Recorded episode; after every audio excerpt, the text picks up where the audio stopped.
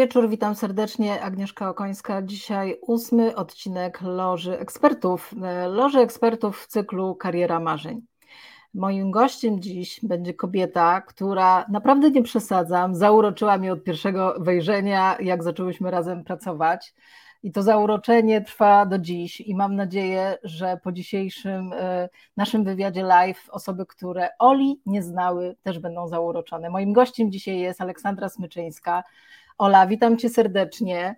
E, mam taki zwyczaj, że zawsze e, proszę, żeby osoby, które zapraszam na moją, powiedzmy sobie, mini audycję, żeby zawsze powiedziały o sobie same coś, przedstawiając się, chociaż wiem, że to wcale nie jest łatwe zadanie. A Was wszystkich proszę, żebyście dali znać, że jesteście z nami. Będzie nam naprawdę dużo, dużo raźniej, jeżeli będziemy wiedziały, że nie same ze sobą gadamy.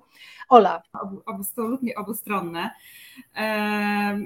Witajcie, dobry wieczór wszystkim. Mam nadzieję, że, że jesteście z nami. Co mogę powiedzieć o, o, sobie? To jest loża ekspertów, więc przedstawię się ekspercko. Jestem szefową komunikacji w EON Polska drugiej co do wielkości energetycznej firmie w Europie. Jestem rzecznikiem prasowym też tej firmy. Jestem też wykładowcą akademickim po dyplomowym studiu, e, studiów e, PR-u na Uniwersytecie Jagiellońskim. Uwaga, na retoryce również, e, ale też PR i kultura organizacyjna na Politechnice Krakowskiej i Jestem też wykładowcą EPR-u na e, uczelni Łazarskiego, ale to, co jest dla mnie też ważne, to przede wszystkim to, że jestem liderką, e, liderką inicjatywy Kobiety z Energią w EON Polska, e, ponieważ akurat ten projekt bardzo, bardzo lubię i inicjatorką zmiany języka na prostszy w EON Polska również. Słuchaj, już tyle powiedziałaś, tyle obszarów, że jak będziemy chciały każdego dotknąć, to posiedzimy tu do jutra rana. Ale muszę powiedzieć, że nie jestem jedyna, która jest Tobą zauroczona, bo już na, w komentarzach y, mam y, osoby, które są razem ze mną, tak samo zauroczone. Ola, y, wracając do tego, co już zdążyłaś o sobie powiedzieć. Jesteś szefową komunikacji, rzecznikiem prasowym, wykładowcą.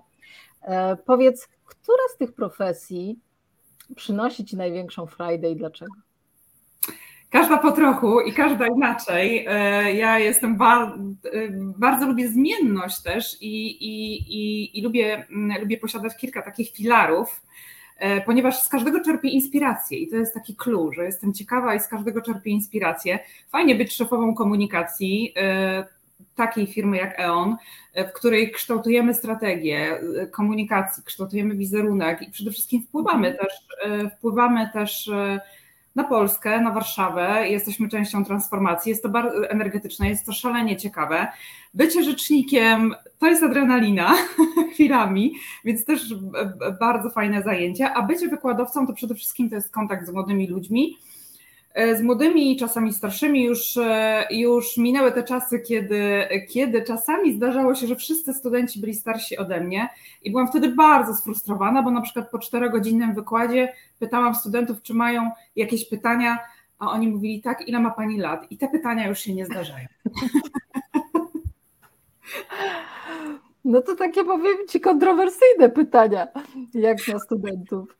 Ale powiedz mi, wracając do tego e, bycia rzecznikiem, bo sama powiedziałaś, że bywa e, adrenalinka. E, powiedz, czy rzecznik prasowy to trochę nie jest taka niewdzięczna jednak praca, bo powiedziałaś, że każda z tych trzech profesji gdzieś tam daje ci frajdę, ale jednak jako rzecznik prasowy mm, oczywiście aktywnie tworzysz komunikację pozytywną, ale jednak bardzo często, a zwłaszcza w takich e, przedsiębiorstwach sieciowych, tak, czyli obsługujących masowego klienta, e, trzeba reagować na mm, taką trochę mm, krytykę, na, na, na falę nawet hejtu może w, w dzisiejszych social mediach bardzo często i bardzo łatwo jest obrzucać e, różne firmy, kolokwialnie mówiąc, błotem, więc to też jest taka praca, która wymaga pewnej reakcji, ale też dyplomacji w tej reakcji. Powiedz, czy, czy, ta, czy ta część Twojej pracy jednak nie, nie, nie przynosi jakichś takich negatywnych dla Ciebie efektów? Rzecznik prasowy to jest przede wszystkim, e, przede wszystkim myślę, że to są twarde kompetencje i jakby wiedza, czym tak naprawdę ta praca jest. A ta, mhm. ta praca składa się tak naprawdę z trzech M i te trzy M to jest messenger, czyli ta osoba, e, która nadaje tą informację, czyli mhm. osoba przygotowana, e, rzecznik.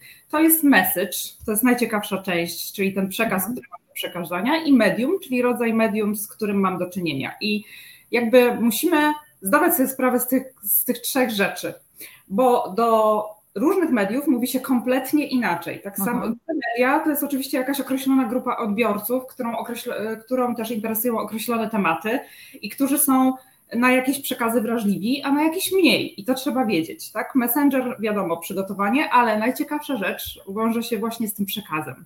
Przede wszystkim to jest zadanie sobie pytania, co ja chcę przekazać i jaki mhm. jest message, ta główna wiadomość, kluczowe przesłanie. I co ciekawe, to kluczowe przesłanie może być tylko jedno.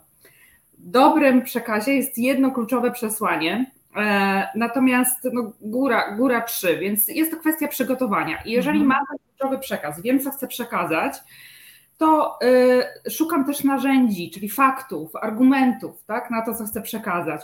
Potem zastanawiam się też, czego na pewno nie chcę powiedzieć, bo to też jest ważna rzecz. Tak? E, no i oczywiście, jakie dodatkowe pytania mogą paść, i to są te ewentualnie e, dwa pozostałe kluczowe przesłania, które tutaj mogę powiedzieć. Ale muszę powiedzieć, że w pracy rzecznika prasowego jest wiele elementów, które też przydają się w życiu e, i zawodowym, i osobistym. Na przykład pracy rzecznika prasowego jest coś takiego jak metoda bridgingu, e, czyli pomostowania. Więc Aha. jak odpowiadać na niewygodne pytania albo jak na nie nie odpowiadać? To się bardzo przydaje. Na przykład ktoś cię pyta, mm, czy, e, czy na jutro masz gotowy raport? No i ty tego raportu jeszcze nie masz, zamierzasz dzisiaj zarwać noc i odpowiadasz. I to jest ta krótka, bridging polega na tym, że najpierw jest krótka odpowiedź na pytanie, potem jest szukanie tego wspólnego mianownika, a na końcu, a na końcu ta, właściwa, e, ta właściwa opowieść. I powiedzmy, że nie chcesz mówić o raporcie, tylko chcesz mówić e, o projekcie, który się zakończył, tak? mhm. tak? Że tak, pracujesz nad tym raportem, potem opowiadasz o tym raport. Raport tak naprawdę mm, jest tylko częścią mojej pracy. Moja praca ostatnio skupiała się na tym i na tym i nawijasz o tym projekcie, a e, który tak naprawdę i potem właśnie mówisz, że w tym projekcie na przykład najważniejsze jest zmodernizowanie sieci Warszawy, tak? I to jest to kluczowe przesłanie, więc to jest bardzo ciekawe, bo to się też przydaje w takich osobistych czasami e, wypowiedziach, więc wszystko można przełożyć na wszystko tak naprawdę. E, słuchaj, ale e, częścią mm, bycia szefową komunikacji, rzecznikiem e, prasowym, częścią tego, tego zadania jest też zarządzanie kryzysowe, też komunikacja kryzysowa. Powiedz, czy to jest trudny temat i zanim odpowiesz, to chcę, chcę powiedzieć, że w mojej poprzedniej firmie nasza koleżanka Alina Geniusz, którą pozdrawiam serdecznie, ona zawsze mówiła, że jak jest kryzys, to ona dopiero zaczyna żyć. Ona żyła kryzysem. To znaczy, e, ta cała praca rzecznika prasowego w tej firmie, ona co prawda w OSD pracowała, więc w dystrybucji, więc e, nie, nie było takich ciekawych e, rynkowych tematów, jak, jak ty masz w całym tutaj koncernie ale ona mówiła, że to taka nudna robota, natomiast jak już jest kryzys, nie wiem, awarie masowe czy cokolwiek, to ona po prostu żyła, to było widać po niej, tą iskrę wokół. Ona mogła całe noce nie spać, siedzieć na tych konferencjach prasowych. Powiedz, czy ciebie ten kryzysowa sytuacja też tak nakręca, czy raczej wolisz tą pozytywną komunikację? Myślę, że w kryzysie najważniejsze to jest jednak przeciwdziałać i prowadzić tą pozytywną komunikację. Kryzys to jest absolutna ostateczność, a najlepiej zarządzany kryzys to jest ten kryzys, który jest zarządzany po cichu, czyli nikt o nim nie wie. Tylko ja wiem, że on się wydarza, e, ale robimy, e, kontaktujemy się na przykład z dziennikarzem, tak? I udaje nam się wyjaśnić tak sprawę, żeby ona nie ujrzała światła dziennego, czyli żeby nie eskalować tego kryzysu. Więc strach ma wielkie oczy. My, naszym zadaniem jest trochę zbadanie, jak wielkie są te oczy. Oczywiście kryzys to adrenalina. E, oczywiście jest kilka prawd niewygodnych o kryzysie, typu rzeczywiście zdarzają się weekendy, kilka razy zdarzyło mi się, nawet w naszej firmie, że wychodzę w piątek po spotkaniu z przyjaciółmi, telefon, tak? No i mhm. niestety zaczyna. Ranem, do trzeciej nad ranem jazda, trzeba jechać do domu i, i po prostu się nad tym zastanowić, co zrobić, jak odpowiedzieć. Co jest ciekawe w kryzysie? W kryzysie najciekawsze dla mnie jest odpowiedzialność za słowo. naprawdę słowo waży, tak? Użyte w kontekście e, odpowiednim i też w odpowiedniej formie. Więc tak naprawdę e, każdy kryzys to jest konflikt, taki konflikt dramatyczny, konflikt szekspirowski. Mamy dobrego, mamy złego, czyli tego zazwyczaj winowajcę, i mamy ofiarę, tak? No i zazwyczaj oczywiście w kryzysie jesteśmy tym złym i chodzi o to, żeby zminimalizować to bycie złym, do czego oczywiście służy, e, służy użycie odpowiednich słów i przede wszystkim też znajomość dynamiki kryzysu. Kryzysy mhm. w social mediach są bardzo ciekawym zagadnieniem i co ciekawe, nie wszystko w mediach jest, e, w social mediach jest kryzysem. Też należy, jeśli myślimy o social mediach, pamiętać o zasadzie 99 i 1. To znaczy, że 90% ludzi, którzy czytają nasze social media, to są w naszym takim branżowym języku mówi się czajniki. Czajniki, bo to pochodzi od lurkers, czyli czajcie, czyli osoby, które kompletnie nie reagują na nasze treści, ale czytają. 9% to są te stonowane osoby, które czytają i od czasu do czasu się odezwą. A 1% to są ci namiętni, którzy Aha. właśnie narzucają ten dyskurs i będą dyskutować. I to jest, to, jest ten, to, jest, to jest ta najcięższa praca. I uwaga, nie zawsze warto na to odpowiadać. I tak naprawdę w kryzysie bardzo ważne są te, te predyspozycje osobiste, czyli odporność na stres, bo y, bo emocje rzeczywiście czasami są bardzo, bardzo duże, a po drugie właśnie znajomość pracy mediów, to, że media mają deadline, to, że media, że dziennikarze żyją z informacji, oni potrzebują tą informację, mhm. tak? Bad news is the good news, e, czyli rzeczywiście no to, co bazuje na lęku, co jest złe, co jest niedobre, bardziej kręci dziennikarzy i oni będą zawsze tego szukali,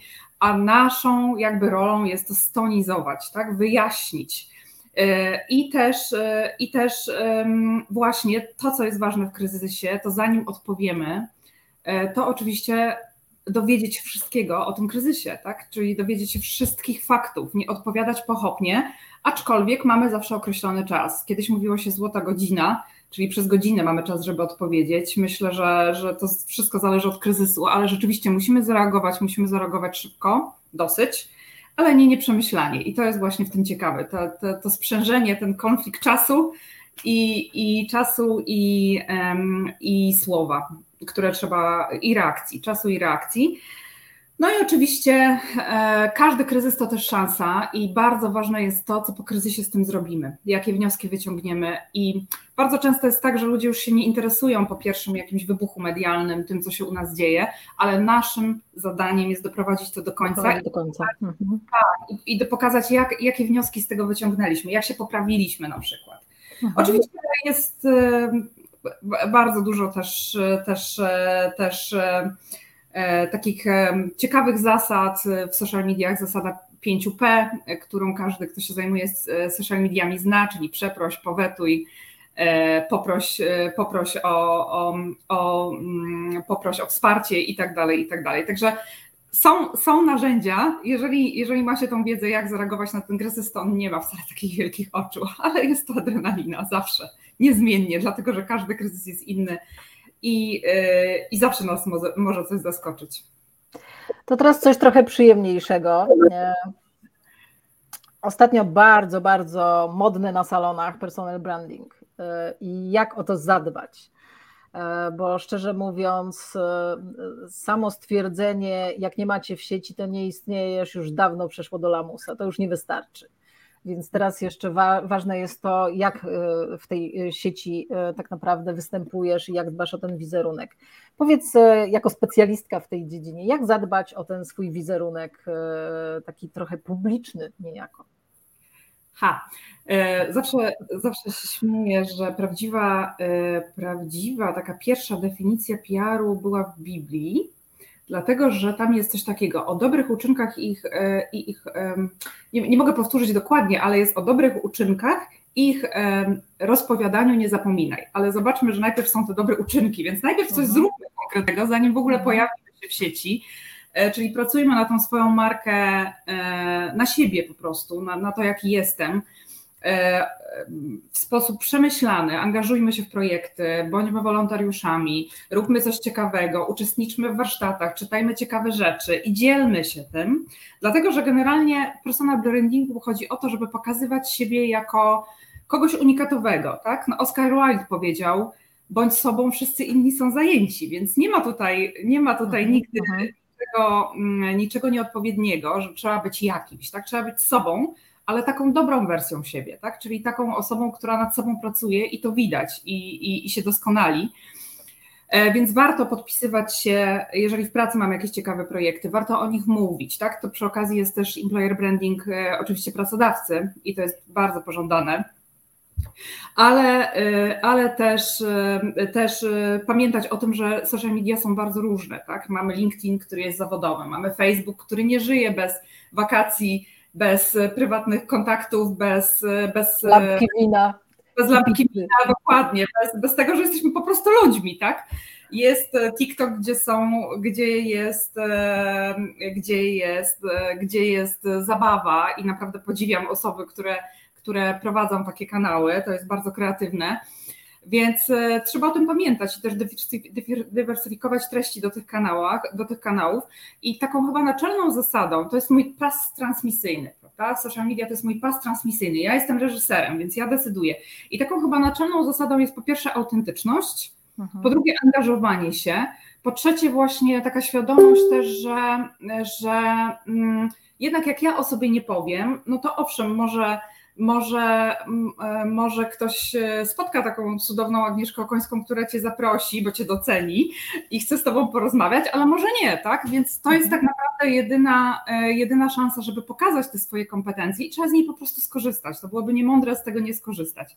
Ale personal branding to jest też tak naprawdę to, co się dzieje w realu, tak? Czyli jak, jak jesteśmy ludźmi, jak zarządzamy tymi zespołami, tak? Czy jak, jak realizujemy te zadania. Pamiętajmy, że personal branding to jest to, co jest realne i to, co jest, e, i to, co jest e, też w sieci.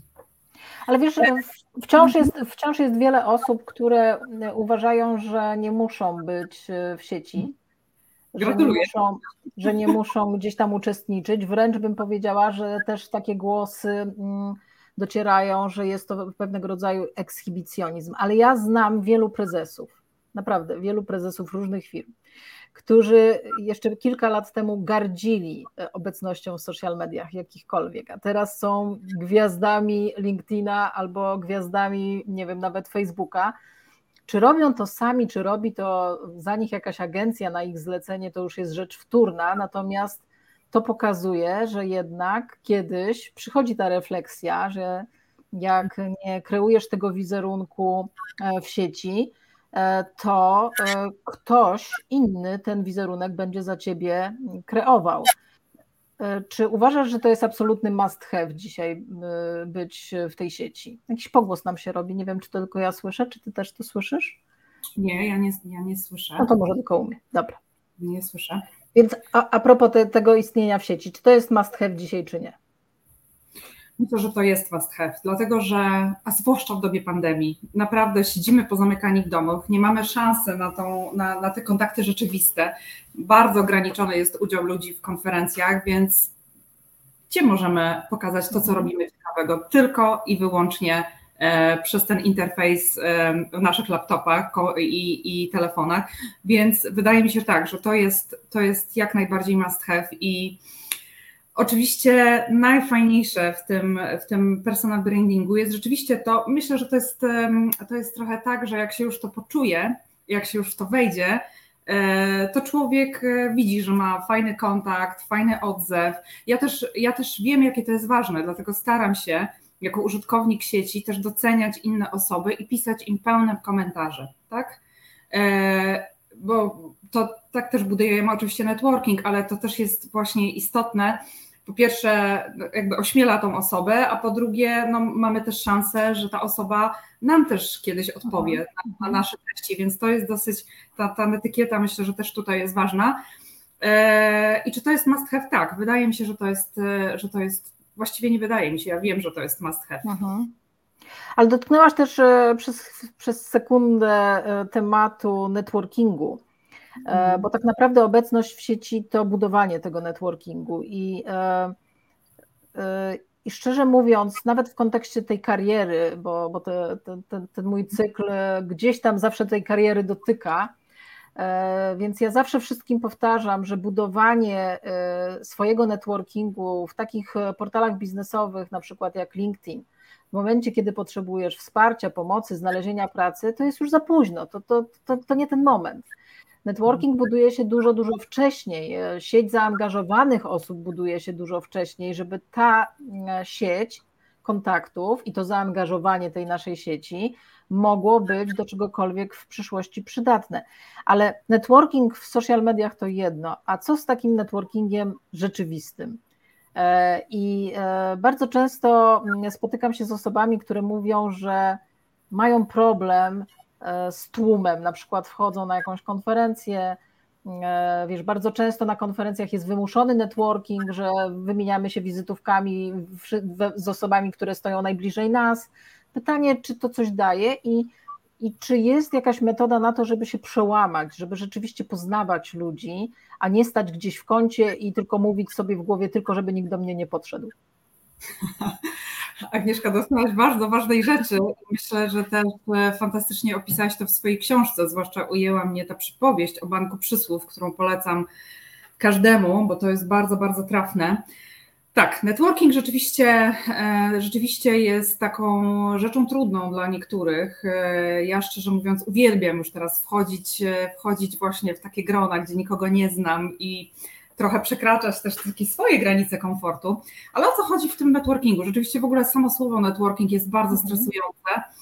Wymiana wizytówek i same takie spotkania networkingowe, w ogóle bym o tym zapomniała, dlatego że jak słyszę spotkanie networkingowe, to jest coś takiego, że ja muszę siebie sprzedać, tak? I inni siebie sprzedają i to jest takie nie do zniesienia. Więc mhm. właściwie trzeba wspomnieć o networkingu, tylko powiedzieć sobie rozmowa. Idę spotkać drugiego człowieka. I to jest właśnie coś, mhm. co powoduje, że trochę to ciśnienie z nas, e, z nas e, schodzi. Czyli jak powiem sobie, po prostu idę na imprezę, po prostu idę na spotkanie, to jest to trochę lepsze. Co ciekawe też w tym networkingu, że nie zawsze jest tak, czasem idę gdzieś i myślę sobie, muszę porozmawiać z tą osobą, tak? Albo ta osoba właśnie mi pomoże. To jest ta osoba, która jest istotna dla mnie zawodowo. I potem okazuje się, że po pierwsze nie mogę się dostać do tej osoby, a po drugie nie, nie jestem w stanie złamać może też swoje jakieś bariery, a, pod, a nawet jeżeli mi się już udaje, że ta osoba jakby kompletnie wcale mi się nie przydaje, tak? Więc w networkingu przede wszystkim nie lekceważyłabym osób, nikogo bym nie lekceważyła, tak? Bo, bo, bo czasami jest tak, że wydaje nam się, że jakaś osoba właśnie nie ma dla nas znaczenia w tym momencie, ale jak zaczynamy z nią rozmawiać, zaczynamy się poznawać, ta osoba nas zaczyna lubić, to się okazuje, że zna kogoś, że może nam coś podpowie, tak? A może jej sytuacja zawodowa się zmieni. Nigdy tego nie wiemy i to jest takie fascynujące. Natomiast co zrobić? E, co zrobić rzeczywiście, jak się wchodzi i nikogo nie zna? To ja powiem może o moich sposobach. Jak wchodzę i nikogo nie znam, to zazwyczaj właśnie szukam w tłumie takiej osoby, która jestem sama, tak? Bo jak wchodzę w grupie, to jest zupełnie inna bajka, ale jestem sama. Szukam osoby, która też jest sama wzrokiem, i potem idę po, po coś do picia i do tej osoby podchodzę i mówię, zawsze się przedstawiam i mówię cześć, jestem Ola, nikogo tu nie znam, a ty? I to jest cudowny początek rozmowy, dlatego że yy, ona, no nikt ci nie powie wtedy w tej sytuacji, a ja znam wszystkich, spadaj, tak, luzerze. Uh -huh, nie powiem, a słuchaj, ja znam tego, ja znam tego i to już jest początek jakiejś rozmowy, tak? I też, też oczywiście y, bardzo dużą też y, tutaj rolę odgrywa mowa ciała, bo jak widzę, że dwie osoby są skupione na kontakcie z sobą, to nie, nie, nie przerywam, nie wchodzę w to, tak? Ale jeżeli jeżeli, e, jeżeli stoi więcej osób i one rozmawiają, można podejść i się przedstawić. Zawsze się przedstawiamy i to jest, to jest dosyć takie właśnie e, istotne. Ważny jest też oczywiście początek rozmowy i to, jak zaczynam rozmowę. I e, ta umiejętność prowadzenia rozmowy to przede wszystkim umiejętność słuchania. Rozmowa to jest przede wszystkim słuchanie uważne i to jest chyba najtrudniejsze. Wyobraźmy sobie na przykład, wchodzimy do lekarza i on od razu wypisuje nam receptę, ale jak wchodzimy, i to jest okropne, tak, bo on nawet nie wie mhm. dokładnie, co tam jest, ale jak wchodzimy do lekarza i on nas zapyta, jak się pani czuje? Po czym milczy, to jest ta reguła 60 sekund, milczy, to ty źle się zaczynasz z tym czuć, że milczy i zaczynasz opowiadać, tak, rzeczywiście e, o co chodzi. Mhm e, e, co ci, co ci dolega, z czym, tu, z czym tu przyszłaś. Ale w rozmowie właśnie te pytania otwarte polegają na tym, żeby nie zapytać na przykład, tak jak na spotkaniach czasem networkingowych w biznesie. O, jesteś księgowym? Tak. W jakiej firmie pracujesz? W firmie tej. A ile? 18 lat. Bach, koniec rozmowy. Tylko raczej chodzi o to, żeby, żeby, no tak, no bo to zamyka, tak? I już mhm. stoisz z tym kieliszkiem serny boski, co teraz, tak? E, e, chodzi o to, żeby podejść, powiedzieć cześć, nazywam się tak i tak. Czym się zajmujesz? Jestem księgowym. Hmm, a co jest, a co kochasz w byciu księgowym, tak? Jest taka rada, albo co lubisz w byciu księgowym, co jest takiego fascynującego w byciu księgowym i nagle ta osoba zaczyna się zastanawiać, opowiadać i ty masz kolejne rzeczy do zapytania i to jest właśnie e, takie, takie też ciekawe w tym kontakcie, Oczywiście networking rodzi też e, niebezpieczeństwa, tak? A nuż spotkam nudną osobę i chcę odejść, więc tutaj moja rada też jest dosyć konkretna. Zawsze miej e, to szkło, które masz w dłoni do połowy pełne, ponieważ w razie czego zawsze musisz, możesz powiedzieć, że idziesz sobie dolać płyny. tak, to jest dosyć zabawna rada, ale ona się zawsze sprawdza. No a jak się jest takim, wiesz, a jak się jest takim introwertykiem y, i, i, i, ciężko jest y, otworzyć się na, na te kontakty, y, ale jednak no, nie chcesz zupełnie sobie e, zamknąć tej drogi budowania tego networkingu, to czy, czy masz jakąś radę, jak, jak przyjąć taką osobę, która idzie w naszym kierunku, czy, czy, czy wiesz, E, bo, bo znam takie sytuacje, gdzie, gdzie idziesz do kogoś, a ta osoba po prostu wystraszona, nie wie, co ze wzrokiem zrobić i prawie, że ucieka, nie? Nie, więc e, czy jest też jakaś metoda na rozładowanie napięcia, nie wiem, na jakieś takie przełamanie lodów, na jakiś taki icebreaker, który, który gdzieś, e, bo nie zawsze ten kontakt jest fajny, nie zawsze trafisz na taką osobę fajną, miłą, sympatyczną, która od razu złapiesz z nią, z nią jakąś tam nić porozumienia i możecie przegadać północy, nie? Czasami jest, jest tak, że trzeba jakieś lody przełamać. Tak. E, myślę, że, jak, e, że do takiej przerażonej osoby trzeba po prostu powiedzieć coś miłego, bo życzliwość jest tutaj mhm. absolutnym kluczem i to zawsze rozmiękcza, coś miłego. Oczywiście dzisiaj też są tematy, których należy unikać, polityka, szczepionki, pogoda również. Pogoda Mogłabym coś o tym powiedzieć. tak, ale trzeba powiedzieć coś miłego, trzeba się tą osobą zainteresować w sumie nie znam osoby, która by nie oddała tego zainteresowania, a też e, warto po drugiej stronie zdać sobie sprawę z tego, to chyba e, Bill Nye, taki popularyzator, e, Amerykanin, popularyzator nauki, powiedział, że, że każdy człowiek jest ekspertem w czym innym, tak? Więc każdy człowiek ma, ma coś ciekawego w sobie i postarajmy się właśnie tymi otwartymi pytaniami to wydobyć. Jeżeli się nie da, jeżeli, jeżeli mamy po, po drugiej stronie, czasami jest też, też e, ciężko, jeżeli się nie, da, nie uda z tą osobą porozmawiać, to pamiętajcie, szklanka do połowy pusta. Ale e, wiesz co, złapię, złapię ten wątek, który powiedziałaś, że unikajmy kontrowersyjnych tematów i, i polityki. E, to taka mała dygresja moja, ale myślę, że warto, bo, bo ten wywiad to nie tylko, że sobie dwie babki pogadały przez godzinę, to też chodzi o to, żeby, żeby coś konkretnego osoby, które nas słuchają, mogły z tego wynieść, być może jakieś wskazówki. To, to, to słuchajcie Państwo, taka moja dobra rada, bo na sobie sprawdziłam. Rzeczywiście należy unikać tych kontrowersyjnych tematów, nawet w dobrej wierze poruszanych. E, I, I czasami nieopatrznie użycie hashtagu z czymś kontrowersyjnym, co dla nas się wydaje, że popularyzujemy coś, E, może, może przynieść lawinę hejtu i, i, mnie to spotkało i powiem szczerze, że e, to trudno nawet sobie wyobrazić, jak z czymś takim walczyć, bo po pierwsze nie można odpowiadać, dlatego że jakakolwiek odpowiedź przynosi 10 kolejnych ataków. Więc to nie jest tak, że my sobie, że nam się wydaje, że a podyskutujmy, bo ja jednak mam inne zdanie na ten temat, to napiszę co myślę. To absolutnie się nie sprawdza. To, to na, swoim, na swoim przykładzie mogę powiedzieć, że to się nie sprawdza. E, I, e, I ostatecznie nawet takie drastyczne trzeba podjąć kroki, żeby, żeby taki post z taką, z taką akcją po prostu usunąć. E, bo żeby te, też nasz profil nie stał się areną, nie stał się ringiem do starć pomiędzy już żyjącym społeczeństwem w komentarzach naszego postu, których my nie znamy ani z jednej, ani z drugiej strony, a tam się odbywa walka. Więc e, po pierwsze, e, unikać kontrowersyjnych tematów, a po drugie, jak już nam się niestety zdarzy taki temat podjąć, to, to, to też umieć się z niego wycofać i gdzieś tam po prostu spróbować to, to nawet skasować. Czasami nie warto, to prawda, czasami nie warto. Dokładnie. A, tak, i, i czasami to y, rzeczywiście, no, haters gonna hate, więc y, tu nie ma absolutnie żadnej merytoryki, więc y, bardzo, bardzo dobrze zrobiłaś. I, y, i myślę, że, że, że, że jeszcze, wiesz co, jeszcze tak mogę adwocem jeszcze y, networkingu. Mhm. O, a propos właśnie LinkedIna, bo teraz mi przyszło do głowy, jak zaczęłaś mówić, jaki taki jest właśnie też e, grzech LinkedInowy, bardzo częsty. E, e, oprócz tego, że komentują nas ludzie, którzy naprawdę nie mają z nami nic wspólnego, nie ma to żadnej nawyki, to jeszcze jest to, to, to, co mnie denerwuje też, to to, że ludzie natychmiast sprzedają w kontakcie z tobą. I to jest chyba taki też kardynalny błąd networkingu, że ktoś właśnie zaczyna od razu sprzedawać. To w ogóle nie na tym polega. Mhm, mhm. Prawda? I ja, jeżeli ktoś przez LinkedIna, przyjmuje przez LinkedIna w dobrej wierze i ktoś mi pisze maila od razu, nasza firma oferuje ta, ta, ta, ta, ta to jest takie coś, co może Panią zainteresować, dramat. Absolutnie tak tego nie robimy.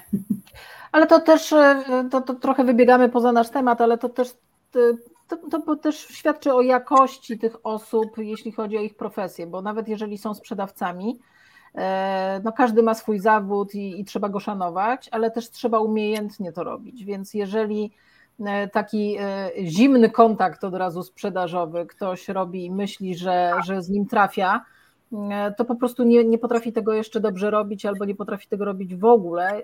Ja, ja też dzisiaj dostałam na LinkedInie informację, jakaś firma e, IT, fajne rozwiązania i nawet mi się to dobrze czyta, już prawie jestem zainteresowana, a na końcu, ale szukamy dewelopera IT z takimi i takimi umiejętnościami. I tak przez chwilę taka konsternacja, mówię, kurczę, ale o co chodzi z tą wiadomością do mnie? No bo przecież ja nie jestem ani informatykiem, ani deweloperem rozwiązań IT, ani nie szukam pracy, więc o co chodzi z tą wiadomością? To widać, że to jest takie po prostu kopiuj w klej i takie bezduszne kompletnie i nie, niespersonalizowane, więc myślę, że, no że to jest wada i, i, ja też e, nie obawiam się usuwać takie osoby z kontaktów. Najpierw przyjmuję, potem e, widzę z kim mam do czynienia i po prostu czyszczę takie tak. kontakty czasami. No właśnie, i ty też, też, też, też myślę, że to bardzo dobrze zdiagnozowałaś też w swojej książce, ale dobry networking to jest przede wszystkim słuchanie, tak? I zobacz, mhm. jak na przykład spotkamy z kimś na imprezie i ten ktoś nam opowiada o wakacjach, odchodzę od tej osoby i mu życzę udanych wakacji, prawda? A dobry networking tak naprawdę zaczyna się dopiero mhm. po, mhm. po poznaniu danej osoby, tak? Wtedy musimy, to jest cała sztuka, żeby utrzymać ten kontakt później a to, to, poznanie i, i, i rozmowa na, na, na spotkaniu to jest naprawdę pierwsza połowa. Pozwolę sobie przerwać swoją listę pytań, bo pojawiają się co jakiś czas jakieś pytania. Na, na wszystkie pewnie nie zdołamy odpowiedzieć online, bo ja mam jeszcze całą listę swoich pytań, słuchajcie. E, natomiast e, możemy obiecać, że gdzieś tam offline'owo postaramy się tą korespondencję jeszcze z uczestnikami prowadzić i tutaj Ole poproszę, jak będzie mogła się do co najmniej niektórych komentarzy odnieść już po, po spotkaniu. Ale jedno z pytań e, pokażę, żebyś mogła Ola też sobie przeczytać, bo jest długie. Mam pytanie, jak radzić sobie z trudnym człowiekiem jako lider grupy? Często forma indywidualnego podejścia w formie budowania bliższej relacji z taką osobą może nie być efektywna, jeżeli druga osoba nie wykazuje chęci współpracy. Takie jeszcze do, jakby dokończenie tego pytania. Odpowiedni autorytet wśród takiej grupy rozwiązałby ten problem. Hmm. E, trudny człowiek w grupie to przede wszystkim człowiek, który pragnie uwagi. E, I jeżeli mamy takiego trudnego uczestnika w grupie. I jeszcze jest e, liderem. I jeszcze jest I liderem. I jeszcze jest liderem. Właśnie nie wiem w jakim, bo to wszystko zależy od tego, w jakim kontekście, w jakim mhm. kontekście spotykamy tego trudnego człowieka. Jeżeli trudny człowiek na przykład jest podczas naszego wystąpienia i słucha nas i zadaje trudne pytania, to przede wszystkim trzeba mu zawsze pozwolić zadać to pytanie, tak? Nie ma też y, nic złego y, w tym, żeby, nawet jeżeli nie znamy odpowiedzi na to pytanie, powiedzieć, hmm, muszę się nad tym zastanowić, odpowiem później, tak, proszę o kontakt, tak, czyli zawsze grzeczność, odpowiednia, odpowiednie właśnie takie podejście do tego człowieka, ale przede wszystkim zauważenie go rozładowuje, rozładowuje tą, tą sytuację. To wszystko, panie Konradzie, zależy od tego, gdzie tą osobę spotkamy. Jeżeli pan chce, to proszę sprecyzować pytanie. Może być to. Pójdźmy dalej, Ola, pójdźmy dalej. Od takiej zwykłej rozmowy, chociażby nawet podczas takiej konferencji czy jakichś tam spotkań networkingowych, powiedzmy, można łatwo przejść do historii. E, myślę tu i mówię o po prostu storytellingu. E, teraz ludzie się tego uczą, są specjalne warsztaty. E, powiedz, jak stworzyć taką dobrą historię, taką, żeby ona działała na nasz użytek, żeby była interesująca. Coraz częściej też e, prezesów spółek giełdowych uczy się storytellingu, żeby kontakt na przykład z e, rynkiem kapitałowym, z akcjonariuszami, żeby to nie było suche przedstawianie faktów, tylko takie właśnie storytelling na temat firmy i jej przyszłości. Czy coś na ten temat mogłabyś nam podpowiedzieć? Właśnie, coś jest magicznego w opowiadaniu historii. Historie opowiadane sobie od setek, setek lat. I nawet e, lubię to żydowskie powiedzenie, że co, co jest prawdziwszego od prawdy, jest to opowieść, tak? I rzeczywiście w opowieści jest magia. Co mhm. ciekawe, w latach 50. Władimir Prop, e, rosyjski badacz, napisał taką książkę Morfologia bajki. Ja ją miałam na polonistyce, omawialiśmy ją i w morfologii bajki e, on zdiagnozował jakby dobre części każdej opowieści. I co ciekawe, i w baśniach, i w bajkach, i w opowieściach biznesowych te części są zawsze takie same. Czyli mamy bohatera, mamy jakiś konflikt. W dobrej opowieści zawsze jest konflikt. Czyli na przykład kiedyś robiliśmy to, ale przyszedł dzień, kiedy coś się zmieniło, tak? I potem robimy tak. I wniosek z tego jest taki. Mhm. Ale właśnie zawsze mamy starcie tych dwóch sił, dobrej, tej, tej, tej, tej starszej, y, gorszej, tak? Czy też, y, czy też czy też może to być na przykład e, jakaś cecha naszego charakteru, tak, jeżeli mhm, opowiadamy o sobie.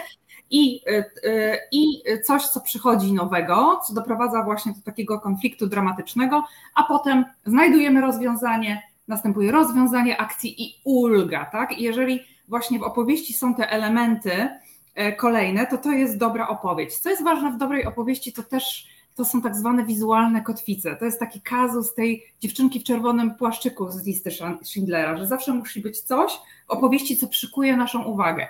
Mhm. E, Podam może przykład.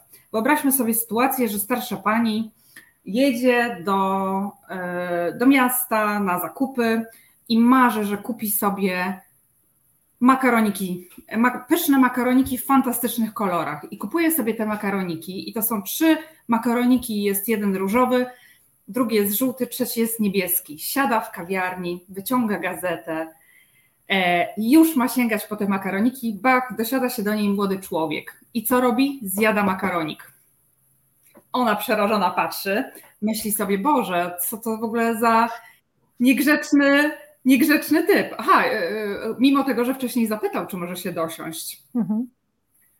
No i ona, taka skonsternowana, bierze ten drugi makaronik w kolorze różowym, i zostaje trzeci, tak? Nagle napięcie, co zrobić z tym trzecim makaronikiem. Młody mężczyzna bierze makaronik, przepo, prze, e, e, łamie go na pół i daje pół tej kobiecie. I ona wtedy już jest totalnie załamana, wstaje, wychodzi, pomstując na, e, na, na, na złą młodzież. Po czym kilka tygodni później znowu jedzie do miasta, znowu ma tą samą torebkę, otwiera ją, a tam makaroniki żółty, czerwony i zielony. Czyli ten chłopak po prostu miał te same, e, te same ciasteczka. Ale właśnie to, że pamiętamy, że są trzy makaroniki, pamiętamy kolory, to są te, te ozdobniki każdej historii, które zapadają w pamięć. Więc pamiętajmy, żeby właśnie każdą, każdą historię zabarwić takimi szczegółami, które, e, które zapadają w pamięć. I co jest jeszcze ważne w opowiadaniu historii, żeby nie było e, w niej takiego odległego. Odległego horyzontu czasowego, czyli mhm. coś zeszłą środę, zeszłą środę, wczoraj wieczorem, tak? Coś, co jest bliskiego. E, I, I to jest chyba taki jedyny element w historii, który możemy troszkę przekłamać, bo reszty lepiej nie. Ola, kolejny temat, o który chciałam Cię spytać, jako o profesjonalistkę w, tej dziedzinie. Wiele osób, które do mnie przychodzą na mentoring czy coaching, e, ma problemy z wystąpieniami publicznymi. To jest naprawdę jeden z ważniejszych problemów osób, które gdzieś pełnią jakieś pozycje, chcą występować na konferencjach, na, na, na jakichś spotkaniach biznesowych i mają z tym e, olbrzymi, olbrzymi problem. Czy mogłabyś e, coś poradzić, jak sobie radzić z takim właśnie stresem, tremą, e, co, co działa po prostu? praktyka, praktyka i jeszcze raz praktyka. Ale rozbierając, e, rozbierając te wystąpienia publiczne, to przede wszystkim wszyscy się boimy. To jest dobra wiadomość, naprawdę wszyscy. E, I w wystąpieniach publicznych najważniejsze jest takie nastawienie psychiczne, czyli jak gdzieś idę e, i muszę sobie jakby uświadomić, że ci ludzie chcą usłyszeć coś ciekawego, nie chcą się nudzić, tak? I też są życzliwi, no, chcą dobrze spędzić czas i ja mogę im ten dobry czas dać, tak? Ale w dobrym, w dobrym, w dobrym wystąpieniu przede wszystkim najważniejsze jest przygotowanie, czyli bycie mhm. ekspertem w danym temacie. Nic, chyba nic, żaden element nie daje nam takiego komfortu, e, jak właśnie dobre przygotowanie. Wiem więcej, mówię mniej. Cyprian Kamil Norwid powiedział, redakcja jest redukcją, tak? Albo jak jak moja polonistka w szkole mówiła, zbędne jest wszystko to, co jest niezbędne. Tak, jak, jak pisaliśmy oczywiście długie, długie wypociny, bo nam się wydawało, że im mhm. dłużej ten polonistka będzie bardziej łaskawiej patrzyła na nasze wypracowania. W każdym razie e, przede wszystkim przygotowanie, e, stan psychiczny. E, oczywiście ten stan psychiczny też można sobie poprawić pewnymi metodami. Na przykład e, wiadomo, że w strachu wydziela nam się adrenalina, i takim cudownym sposobem jest na przykład ściskanie ściany przed wyjściem na scenę, tak? Ściskanie ściany, wykonywanie jakiegoś ruchu, czyli nie działanie w trybie ratowania życia. Ja ratuję swoje życie, mam adrenalinę po prostu w kos- poziom w kosmos i wychodzę na scenę, tylko rzeczywiście wykonanie jakiegoś ruchu. Jeżeli denerwuję się na scenie, zmieniam zmieniam ustawienie ciała, zmieniam temper głosu, albo zajmuję się publicznością, zadaję pytania, to też niesamowicie, e, niesamowicie rozładowuje. No, yy, dobre przygotowanie to oczywiście też znajoma struktury prezentacji, tak? Czyli jak to, że najważniejszy jest początek. Chyba e, mój ulubiony początek, mój ulubiony początek to właściwie nie jest początek wystąpienia, chociaż nie, mam jeden ulubiony początek wystąpienia, to było wystąpienie premiera Kanady, który powiedział, że proszę Państwa, w Kanadzie to y, mamy, y, mamy naprawdę wysoki procent kobiet, y, wysoki kobiet, procent kobiet w parlamencie. Minister od tego jest kobietą, minister od tamtego jest kobietą, ba, nawet moja żona jest kobietą, tak? I to był piękny początek z humorem, ale oczywiście mój ukochany początek to jest początek literacki. Mogę? Tak. Jest prawdą powszechnie znaną, znam ten cytat na pamięć, że samotnemu, a bogatemu mężczyźnie brak do szczęścia tylko żony. To jest oczywiście Jane Austen. I, e, i e, Jane Austen i Duma i uprzedzenie, więc życzymy sobie wszystkim, wszystkim takiego początku, bo mówca rzeczywiście poznaje się po tym, jak zaczyna. E, ale ważne jest, ważne jest też ustrukturyzowanie prezentacji, czyli, czyli to, co ja mówię, mówię poszczególne fakty, które muszę poprzeć, muszę poprzeć case study, przykładami, liczbami, E, i robię to po kolei i na końcu zawsze podsumowuję, choćby nie wiem jak mi się kończył czas, podsumowuję to, co mówię i, e, i ewentualnie wzywam też, e, powtarzam jeszcze ten mój, ten, tą, tą moją główną wiadomość. Więc jest to do opanowania ale tak jak, e, tak jak powiedziałam na początku, najważniejsza jest praktyka, ćwiczenie, ćwiczenie. I czasami, mm, czasami niektórzy mówią, ja to lubię na spontanie, tak? Nie ma czegoś takiego jak spontan. Jak myślimy, że jest coś takiego jak spontan, to wyobraźmy sobie aktora, który mówi po raz tysięczny kwestię to be or not to be i musi ją naprawdę co wieczór powiedzieć inaczej. I to jest właśnie fascynujące, że muszę ją powiedzieć inaczej, chociaż mówię, czasami idę z podobną prezentacją w podobne grona, tak? Czyli jak to powiedzieć zadając sobie też pytanie, kim jest mój rozmówca, bo to też jest ważne w prezentacji. Kim jest mój rozmówca? Co on może z tego wynieść? Czym ja go mogę zaciekawić? Więc, więc myślę, że tyle o wystąpieniach. Dobre przygotowanie.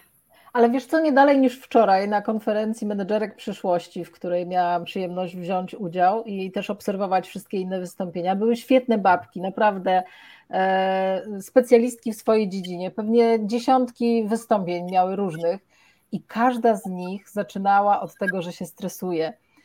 I, I, nawet jedno zdanie mi zapadło w pamięci, bo jedna z dziewczyn powiedziała: Osoby występujące publicznie dzielą się na dwie grupy. Tych, którzy się stresują, i tych, którzy mówią, że się nie stresują, a się stresują. I teraz jeszcze jedno tylko pytanie do Ciebie. Czy uważasz, że to rozładowuje napięcie i że poprawia naszą sytuację, kiedy mówimy publiczności, słuchajcie, stresuje się? E, po pierwsze, tego stresu wcale nie widać. To znaczy, mimo tego, że nam ciało się trzęsie i rzeczywiście się stresujemy, publiczność tego nie widzi. Naprawdę publiczność tego nie widzi. I, e, i, i, i i to jest taka ważna informacja. Oczywiście mówiąc takie rzeczy, ja się stresuję, chcę sobie obłaskawić przychylność publiczności, ale, e, ale, ale można to zrobić na wiele innych sposobów, a przede wszystkim ciekawie Więc wydaje mi się, zwłaszcza jeżeli to był element powtarzany, to zdecydowanie nie powinno tak wyglądać. Teraz trochę, trochę prywaty, bo szczerze mówiąc, e, ja akurat nie mam problemu ze stresem ani z wystąpieniami publicznymi i, i to, to, chyba nawet nie jest praktyka ani doświadczenie. Chyba po prostu tak się urodziłam, bo pamiętam jeszcze w szkole podstawowej, w jakimś samorządzie, w Domu Kultury kazali mi coś tam na scenie mówić i też się nie stresowałam. Ale mam z czymś innym problem, Ola. Ja zawsze źle e, siebie odbieram w obiektywie innych. I ja mam z tym problem Y, że w wystąpieniach publicznych ja po prostu źle wyglądam. Czy coś na to możesz poradzić jako specjalistka od komunikacji, PR-u, wizerunku? Pierwsze primo to nieprawda. To nieprawda, absolutnie nieprawda. E, to, to, jest tak, że wobec siebie jesteśmy bardzo, bardzo krytyczne. To jest niestety zmora, zwłaszcza polskich kobiet wychowywanych w takiej skromności. I yy, myślę, że warto powiedzieć sobie: Jestem wystarczająco dobra. Jestem wystarczająco dobra, to jestem ja. E, warto też poprawić sobie oczywiście też humor, czyli po prostu dobrze wyglądać. Oczywiście nie przebrać się, tylko ubrać się dobrze, co, mhm. to jest kolosalna różnica.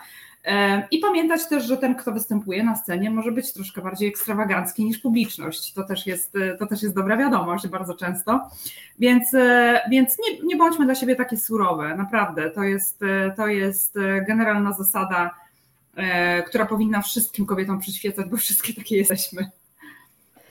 Słuchaj, Ola, ostatnie pytanie z dziedziny PR-u. O czym uczysz swoich studentów? Przede wszystkim, że mają się interesować światem. Może tu są jacyś studenci, więc się odezwą. E, studentów oczywiście różnie, e, uczę o różnych rzeczach e, związanych właśnie z PR-em. Bardzo, bardzo lubię zajęcia zajęcia mm, na Uniwersytecie Jagiellońskim, które, które prowadzę o Public Affairs, czyli o kontaktach właśnie z, z mhm. tymi ludźmi, z tymi organizacjami, które tworzą prawo. Tak? Jest to dosyć wymagająca dziedzina i to jest, e, to jest, e, mm, to jest dla mnie zawsze też wyzwanie. Jak przekonać, generalnie jest to przedmiot o tym, jak przekonać nieprzekonanych, tak? Czyli na przykład mamy jakąś inwestycję w mieście, która spotyka się z totalnym E, hejtem i z totalną taką niezgodą społeczności lokalnej i jak to zrobić, jak to zrobić, aby zmienić to nastawienie. I to jest dosyć takie fascynujące. Więc to jest, e, uczę oczywiście też, też zarządzania kryzysowego, uczę komunikacji wewnętrznej, uczę tego personal brandingu, jak się poruszać w social mediach, e, czyli całego spektrum PR-u, który jest, który jest taką wiedzą renesansową tak naprawdę. I w związku z tym właśnie zawsze mówię moim studentom, że mają się interesować tym światem, muszą czytać, muszą, e, fajnie, jeżeli oglądają filmy, seriale, a przede wszystkim rozmawiają z ludźmi, dlatego że to też chroni ich od e, wpadek. Jeżeli mamy na przykład e, bardzo dużo właśnie wpadek ludzi pracujących w PR-ze, które wynikają po prostu z niewiedzy. Na przykład wódka mm, Boże, zapomniałam nazwy wódki, przepraszam, bo nie, nie, nie no cóż, przepraszam, nie, nie wódki. Ale w każdym razie, o już wiem, żytnia. E, I jeżeli pojawia się w poście zdjęcie e, czarno-białe z lat, e, z lat słusznie minionych, gdzie trzech mężczyzn biegnie, biegnie trzymając za nogi i za ręce, czterech mężczyzn innego i jest podpis Kac, dobra, jakaś dobra zabawa, Kac, Kac, Kac Vegas, scenariusz pisany żytnią, a tak naprawdę jest to zdjęcie prawdziwych opozycjonistów i człowieka, który został skatowany przez ZOMO, to to jest już gruby, gruby błąd. Więc mhm. naprawdę ta wiedza, taka szeroka wiedza i wrażliwość i empatia jest bardzo potrzebna w tym zawodzie i mam nadzieję, że to, to przekazuje. Powiedziałaś o czytaniu. Ja tak wyłapuję te poszczególne słówka twoje. No to trochę o literaturze, słuchaj. Czytasz ogromne ilości książek, ogromne. Po prostu zazdroszczę, bo tam jestem w malutkim odsetku, chociaż staram się czytać codziennie. Masz też doktorat z literaturoznawstwa. Powiedz, co daje ci ta pasja i dlaczego uważasz, że czytanie jest ważne? mamy godzinę jeszcze? Gadajmy tam. O rany. Nie no, to jest dla mnie temat e, rzeki, rzeka i rzeczywiście ogromna pasja. Dzisiaj sprawdzałam poziom czytelnictwa w Polsce. 50 e, poprawił się przez pandemię, to znaczy więcej Polaków przeczytało jedną książkę w roku. Poważne badania. 58% Polaków w tamtym roku nadal nie przeczytało żadnej, żadnej, nawet pół książki. To jest po prostu dla mnie porażające. Więc dramat, tak. Dlatego też e, trochę mam taką misję, żeby mówić o tych książkach i o tym, co dają te książki. E, I myślę, że to jest tak. Myślę, że z czytaniem to jest tak. Ja się utożsamiam, ja mam takiego kochane, ukochanego pisarza Węgra, e, który nazywa się Szandor Maraj i on powiedział tak, że bez książek w pewnych okresach można wytrzymać, ale nie za długo. I ja też tak, tak jakby to, to, to jest, zgadzam się z nim. I generalnie on mówił, on mówił jeszcze ważną rzecz, że dopóki mamy książki, to nie jesteśmy samotni. Książki dają nam zupełnie inny świat. Przede wszystkim dają to, że poznajemy tego innego człowieka, tak, inny sposób mhm. widzenia, a też poznajemy siebie, bo nieustająco się konfrontujemy z tym, co czytamy. E, zaczynamy też rozumieć więcej rzeczy. No, e, też oczywiście pożytki z pięknego mówienia, języka, myślę, że nikomu tego nie trzeba mówić, ale mm, co ciekawe, Olga Tokarczuk też powiedziała, że opowieść to jest w ogóle piąty żywioł, tak? Że mamy wodę, ogień, ziemię i powietrze, a opowieść jest tym piątym żywiołem. W opowieści jest coś takiego, że ludzie dzięki temu lepiej się komunikują, tak? Te, to, to rzeczywiście zaczynamy, to nadaje jakby sens sens, sens życiu, sens, nadajemy sobie sensy po prostu codziennie i znaczenia i to jest zupełnie inna jakość życia. Dla mnie czytanie to jest kompletnie inna jakość życia nawet nie jeden stopień wyższa, tylko kilka stopni wyższa, dlatego warto czytać i, i rzeczywiście warto, y, warto dbać o siebie poprzez czytanie, bo to jest dla mnie dbanie też o siebie. Ale jakie książki czytasz najczęściej? Dlaczego? E, czytam rzeczywiście bardzo dużo i oczywiście jako, jako polonista e, z wykształcenia mam tutaj łatwość, e, ba, jakbym kiedyś zupełnie nie wiedziała co czytać, to mam jeszcze za studiów listy 365 lektur w każdym roku, gdzie co najmniej dwóch trzecich nie przeczytałam, bo nie byłam w stanie fizycznie, więc, więc e, rzeczywiście, rzeczywiście było tego sporo. Czytam książki, które mogą mi coś dać. Dla mnie ważne w literaturze przede wszystkim jest to, nie tylko ciekawa historia, bo czasami historia jest wtórna. Są też historie o tym, że nie ma historii, mhm. ale piękny, piękny język. To sposób formułowania myśli. Czasami niektóre sformułowania tak bardzo mnie zaskakują i myślę sobie, Boże, właśnie, nie mogłam tego lepiej ująć. To jest to, tak? To jestem ja. I to, to jest cała przygoda. Właśnie obcowanie z literaturą to jest taka przygoda. Oczywiście mam takich swój, swoich ukochanych pisarzy, jest bardzo dużo i polskich, i obcych, więc mogę wymieniać, mogę dzielić się swoimi listami. E, na pewno są takie, e, takie must have, mówiąc językiem marketingowym, czyli uważam, że trzeba znać klasykę. Rzeczywiście ta klasyka powieści XIX-wiecznej, e, to też, co się działo w XX wieku, to, co się dzieje teraz. Mamy też swoich noblistów niesamowitych, tak? Olga Tokarczuk, oczywiście Wisława Szymborska. Zobaczcie, jak Wisława Szymborska na przykład Nigdy nie potrafiłam nazwać tego cudu podróży. To, że ja podróżuję i jestem taka szczęśliwa, kiedy patrzę e, na przykład, nie wiem, no na katedry Notre Dame w Paryżu. Dlaczego ja jestem taka szczęśliwa? A Wisława Szymborska w wierszu właśnie Katedra napisała, to jest moje, kiedy patrzę. I to jest ten fenomen, że właśnie ten pisarz, ten ktoś, kto jest, e, kto genialnie operuje słowem, genialnie operuje wrażeniem, genialnie operuje uczuciem, właśnie pozwala ci nazwać to, co, czego ty nie potrafisz. I to, I to jest w tym piękne. To mnie nieustająco fascynuje.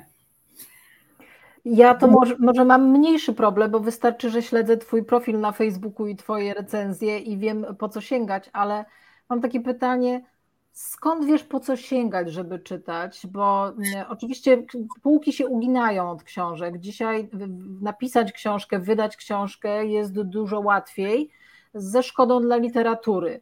E, bo, bo kiedyś, żeby można było książkę wydać, e, to ktoś musiał ją naprawdę poczuć, e, dobrze ocenić i w nią zainwestować. Dzisiaj jest self-publishing i można po prostu wydawać wszystko, co się chce. Jestem tego najlepszym przykładem, po prostu sobie wydałam. Ale jak odcedzić to, co jest naprawdę wartościowe i godne przeczytania, od tego, co wartościowe nie jest? Jak wiesz, po którą książkę sięgnąć z tej półki w, księgarni, czy, czy w bibliotece, czy gdziekolwiek indziej. Tak, e, no oczywiście e, po pierwsze mamy ten kanon, tak? Mamy nazwiska, które są, które, które zazwyczaj się sprawdzają, tak? Każda, książki, każda książka na przykład Olgi Tokarczyk, czy Wiesława Myśliwskiego, czy Hanny Kral, to, e, czy, czy Mariusza Szczygła, to są po prostu znakomite rzeczy, znakomite. Jest tak, że jak czytamy, czasami autor odnosi się do innych książek. Ja jestem ciekawa, e, za co tą osobę dany autor pokochał, tak? E, też oczywiście mamy blogi, mamy recenzje, mamy, e, mamy też księgarnie, które można przy, pójść. Ja na przykład mam swoją ukochaną księgarnię na Bielana, księgarnię imienia Krzysztofa Baczyńskiego, gdzie jest też kawiarnia. Idę sobie, spędzam tam czas, wertuję te książki i patrzę po prostu, które do mnie przemówią, tak? czytam fragmenty. Jest to możliwe, więc ja niestety e, tutaj nie jestem za bardzo ekologiczna, ponieważ kocham książki papierowe, kocham ten zapach książek, obcowanie w ogóle z tym artefaktem, którym, którym jest książka. E, więc, e, więc czytnik tylko biorę w podróże, mhm. ale rzeczywiście księgarze, księgarze to są zazwyczaj cudowni wariaci, można pójść, porozmawiać i zobaczyć, co oni też polecają. I to zawsze też jest ciekawy networking i ciekawe spotkanie. A czy, masz, a czy masz tak, że jak czytasz książkę, to gdzieś sobie notujesz z boku jakieś cytaty z tej książki, zostawiasz coś dla siebie z tych książek? Ja przyznam szczerze, kupiłam sobie kiedyś taki notatnik, który tak naprawdę y, był przeznaczony bardziej do takich przemyśleń religijnych. On wygląda jak Biblia i nawet ma takie złoto, złocone brzegi. E, a ja sobie go, e, to jest bardzo grube, a ja sobie kupiłam, żeby przez całe życie notować tam ciekawe rzeczy, które w książkach gdzieś znajdę, jakieś cytaty z książek i po prostu ja, ja czytając to martwię się, że to za chwilę zapomnę o tym, więc muszę to zapisać. No właśnie, bo coś jest takiego, że literatura, to, to też noblista powiedział, nie ja, Vargas Llosa, że literatura opacznie przedstawia rzeczywistość, a mimo wszystko pozwala nam się odnaleźć w tym labiryncie, którym jest życie. No niektóre cytaty znam na pamięć, nic nie poradzę, e, e, bo rzeczywiście e, do mnie bardzo trafiają. Ja, słuchaj, jak wyjęłabym jakąkolwiek książkę ostatnio, przeczytan, ostatnio przeczytaną, to zobaczyłabyś, że ja co prawda nie notuję, ale mam system karteczek takich tutaj. Mhm. One nawet zawsze leżą w różnych kątach mojego domu, ponieważ nieustająco zaznaczam, nieustająco zaznaczam. I potem jak chcę do czegoś wrócić, to zazwyczaj wracam do tych fragmentów, e, które zaznaczyłam, mhm. więc rzeczywiście tak robię. E, rzeczywiście tak robię i, i kiedyś notowałam, teraz karteczkuję. To jeszcze raz o Twoich recenzjach. E, one są jak poezja. Kto nie czytał, zachęcam do zapoznania się, do poczytania recenzji e, Oli. E, czy myślałaś kiedyś, żeby zacząć sama pisać?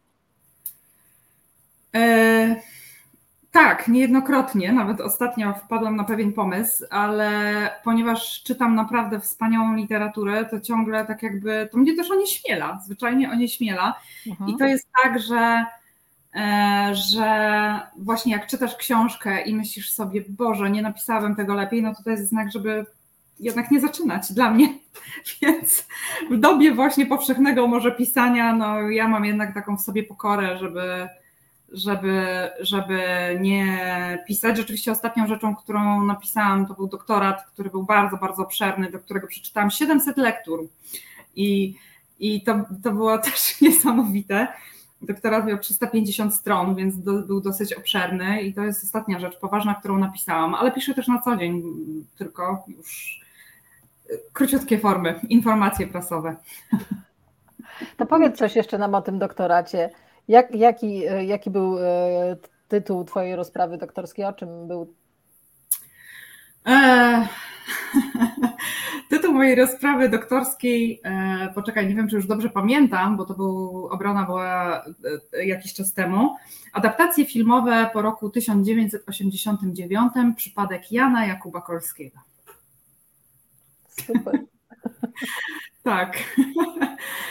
Adaptacje, y, dlatego że zawsze interesowała mnie korespondencja sztuk, coś, co jest pomiędzy, mhm. tak? Gdzie właśnie jedno, tak jak, takie postacie jak Michał Anioł, czy, czy Tadeusz Kantor, y, w ogóle artyści, czy, czy Jerzy Kalina, artyści, którzy właśnie działają w różnych materiach i jak to się właśnie przekłada, y, przekłada na inne tworzywo. To zawsze mnie bardzo interesowało, ponieważ wydawało mi się właśnie, że gdzieś w tych szczelinach, gdzieś w tych załamkach, gdzieś e, w tej interpretacji jest coś, co jest bardzo ciekawego, dlatego napisałam o adaptacjach, które e, no, często są też, e, też od takiej czci i wiary przez niektórych fanów, zwłaszcza niektórych książek pomawiane, na przykład jejku, książki są lepsze, tak, ta adaptacja do bani i tak dalej. Trochę to wynika też z tego, że że nie zdajemy sobie sprawy, czym jest adaptacja. Adaptacja zawsze jest interpretacją i twórca ma do tego prawo. I to jest takie fascynujące. No i fascynująca jest też postać e, Jana Jakuba Kolskiego dla mnie, nieustająco. Chociaż teraz trochę umilkł po swoich przeżyciach prywatnych, po śmierci córki umilkł. Myślę, że, że, że nie jako wykładowca, ale jako filmowiec no, ostatnio nic nie zrobił i myślę, że, że to jest ten powód. Natomiast jest to fascynujący artysta wiesz, z tymi adaptacjami i, i, i, takim poczuciem, że te adaptacje są gorsze niż te, te książki, to, to też jest taki powód, że my mamy własną adaptację w głowie, jak czytamy. My sobie to po prostu wizualizujemy, tak? Mamy swoją wizję tego, co czytamy, i potem ona się nam nie zgadza z tym, co widzimy. A to, co widzimy, to jest właśnie adaptacja kogoś innego, więc to też jest fajne w czytaniu, że tą samą książkę czytają dwie osoby i te dwie osoby mają zupełnie dwie różne wizje tego, co przeczytały, więc to też jest, to też jest fascynujące. Ola, czy starcza Ci oprócz czytania jeszcze i pracy, która jest dla Ciebie bardzo pochłaniająca i bycia wykładowcą, czy starcza Ci jeszcze czasu na jakieś inne pasje? I co to jest, jeśli możesz się z nami podzielić? Tak, rzeczywiście. Cieszę się, że nie zapytałaś o work-life balance, bo jestem w tym beznadziejna ale, ale też dlatego, że po prostu y, lubię to, co robię i to mnie nie męczy, tak? Czasami, czasami właśnie się dziwię, że, że czy niektórzy się dziwią, bo ja się nie dziwię, bo po prostu no, to, to jest, kto to powiedział, kto to powiedział? Y, Agnieszko, może ty będziesz wiedziała, znajdź pracę, którą kochasz, a nie przepracujesz żadnego dnia. Nie pamiętam, ale trochę tak jest. Nie wiem, kto to powiedział, ale cytowałam to i też tak uważam e, i, i, też nie mam poczucia, że muszę znaleźć balans pomiędzy work and life, bo też fascynuje mnie to, co robię i mogę robić to 24 na dobę. Tak, dokładnie. I wiesz co, i to jest tak, że, um, że rzeczywiście jestem osobą, która jest szalenie dobrze zorganizowana, to prawda, i, i, i mm, mam ten dzień ustrukturyzowany, wiem kiedy pracuję, wiem kiedy robię kolejne rzeczy. E, I oczywiście, że starcza mi czasu, bo tak naprawdę im mniej tego czasu mam, tym lepiej jestem zorganizowana, tak ja przynajmniej funkcjonuję. E, I znajduję jeszcze czas na inne pasje. No moją pasją od dwóch i pół roku jest yoga, takim czymś cudownym, gdzie się relaksuję, gdzie przychodzą mi dobre pomysły do głowy, chociaż może nie powinnam tego mówić, bo właściwie to się powinno wyłączyć wtedy myślenie, no ale wiadomo, że ono przychodzi. I uwaga, stoję przy garach. To naprawdę uwielbiam. Super dwa połączenia. Tak. To jeszcze ostatnie pytanie e, o inicjatywę Kobiety z Energią w EONie. Bo nie byłabym sobą, jakbym o wsparcie kobiet nie spytała. Jestem niestety albo stety, bo różnie ludzie na to patrzą, orędowniczką wspierania się wzajemnego kobiet. Powiedz, co to ci daje i czy widzisz efekty tej działalności w naszej firmie? Tak, Agnieszko, jesteś ważną częścią tego i, i, i myślę, że rozum, rozumuje wspieranie kobiet i wspieranie w ogóle różnorodności, tak, szerzej, jako coś bardzo, bardzo istotnego. No właśnie, bo to jest tak, że kobiety, były takie badania, co się dzieje właśnie z kobietami w życiu zawodowym i dlaczego trzeba im pomagać. Przede wszystkim tak. Kobiety są mądre, inteligentne, startują na równi z facetami, studiują, osiągają takie same wyniki, a często lepsze, i potem idą do, do, tej, do pierwszej pracy, osiągają sukcesy i nagle zaczynają mieć rodzinę, tak? I nagle właśnie urodzenie dziecka znakomitą większość kobiet e, zatrzymuje. Mnie też zatrzymało, tak? E, to i różne inne wydarzenia. E, ale i nagle po prostu powstaje ta luka, taka kompetencyjna, tak? Często właśnie ten mąż tak cały czas, cały czas się rozwija, pracuje, zdobywa kolejne awanse. Mówię o tradycyjnym podziale ról, bo to się na, szczęście, na, na, na szczęście zmienia. Więc te kobiety gdzieś po pierwsze są z tyłu, a po drugie y, często też przestają w siebie wierzyć, tak? Przez ten brak kontaktu i y, przez brak takiego aktywnego życia zawodowego. Więc to jest ten pierwszy element. Po drugie, właśnie te, te, te wszystkie kule u nogi, które wiążą się z naszym wychowaniem, właśnie z tą skromnością, z tą, że y, bycie tą dobrą dziewczynką to znaczy doskonałe, doskonałe przede wszystkim wykonywanie swoich obowiązków i siedzenie cicho. cicho. No i tutaj Sheryl Sandberg powiedziała, tak, że przy stole negocjacyjnym gdzieś w Facebooku siedzą sami mężczyźni i ona jedna, oni nawet nie wiedzą, gdzie jest toaleta dla kobiet. To jest absolutnie niedopuszczalne. Zróbmy coś z tym i wzmacniajmy te kobiety. Poza tym y, kobiety mnie bardzo ciekawią. Kobiety mają, kobiety mają coś takiego, co, y, co, co opisał y, Ibsen w Domu Lalki, kiedy Nora właśnie mówi do swojego męża, tak bardzo chcecie zrozumieć, a mąż do niej mówi, tak, chcę, żebyś mnie zrozumiała, tak? I to jest tak ta, ta ogromna różnica postaw, że kobiety właśnie chcą zrozumieć i są, są tylu rzeczy ciekawych, że, ciekawe, że naprawdę to jest sama przyjemność, yy, sama przyjemność robić coś dla kobiet, bo wiemy, że, że są otwarte. No i też to, że właśnie jeżeli komuś się chociaż trochę pomoże, czy też, czy też, yy, czy też właśnie da mu się taki taki impuls do zmiany, czy impuls do zrobienia czegoś ze sobą, no to jest naprawdę ogromna, ogromna wartość. Więc tak, no, wspierajmy się nawzajem, bądźmy dla siebie miłe, bądźmy dla siebie życzliwe, bo to jest, e, nie ma chyba nic gorszego niż kobiety, które się nie wspierają.